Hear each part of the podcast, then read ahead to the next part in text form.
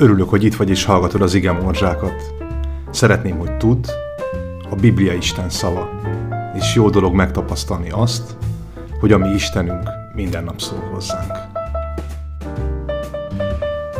Áldás békességet, jó reggelt, szeretettel köszöntelek benneteket, folytassuk együtt a Tesszalonikai levélnek a második részét, a hetedik verstől a tizenkettedik versig olvasom az igét. Mint Krisztus apostolai élhettünk volna tekintélyünkkel, Mégis olyan szeriden léptünk fel közöttetek, mint ahogyan az anya dajkája gyermekeit. Mivel így vonzódtunk hozzátok, készek voltunk odaadni nektek nem csak Isten evangéliumát, hanem a saját lelkünket is. Mert annyira megszerettünk titeket. Hiszen emlékeztek testvéreink a mi fáradozásunkra és vesződtségünkre. Éjjel is nappal dolgoztunk, hogy senkit meg ne terheljünk nálatok, és úgy hirdettük nektek Isten evangéliumát. Ti vagytok a tanúim, és az Isten, milyen szentek, igazak és fedhetetlenek voltunk közöttetek, akik hisztek. Amint hogy azt is tudjátok, hogy mint gyermekeit az apa, mindenkit egyenként intettünk és buzdítottunk, kérve kértünk titeket, éljetek Istenhez méltó módon, aki őrszágába és dicsőségébe hív titeket. A tegnapi napon férfi nap volt, én sem nagyon tudtam, hogy tegnap van, az egyik munkatársam hívta fel rá a figyelmünket, és így egy nappal a férfi nap után engedjétek meg, hogy egy kicsit a férfiakról és a férfiakhoz beszéljek. Ha megnézzük ezt a 7-től 12. versig terjedő szakaszt, akkor azt látjuk, hogy Pálapostól és a munkatársai először az anyához hasonlítják önmagukat, mint ahogy az anya dajkája a gyermekét, úgy dajkálták ők, úgy adták oda önmagukat a tesszalonikai gyülekezetnek. Majd egy kicsit később, a 11. versben Pálapostól az apa képét is felhasználja, mert én azt gondolom, hogy azért az a jó, hogyha egy családban jelen van az anya, és jelen van az apa is. Mert a gyermeknek szüksége van az anyai szeretetre, és szüksége van az apai szeretetre, mind a két szeretettől más dolgot kaphat, más dologban segíthet neki.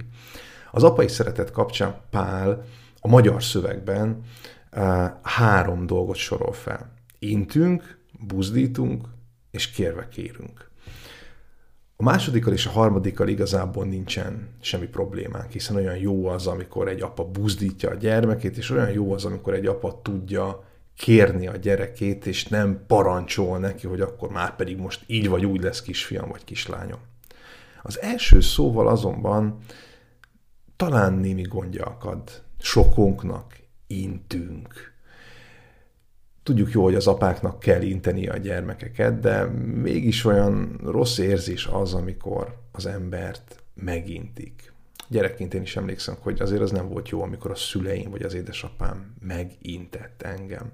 És a magyar szöveg egy kicsit érdekesen fordítja az itt található görög kifejezést, a parakaleót, amiből egyébként a paraklétosz, a pártfogó szavunk származik, ami a Szentírásban a Szentléleknek az egyik kifejezése intünk, ezt úgy is lehet fordítani, és a Varga Zsigmond féle görög szótár olyan szép kifejezést használ itt, szelít szóval biztat, jó szóval bátorít.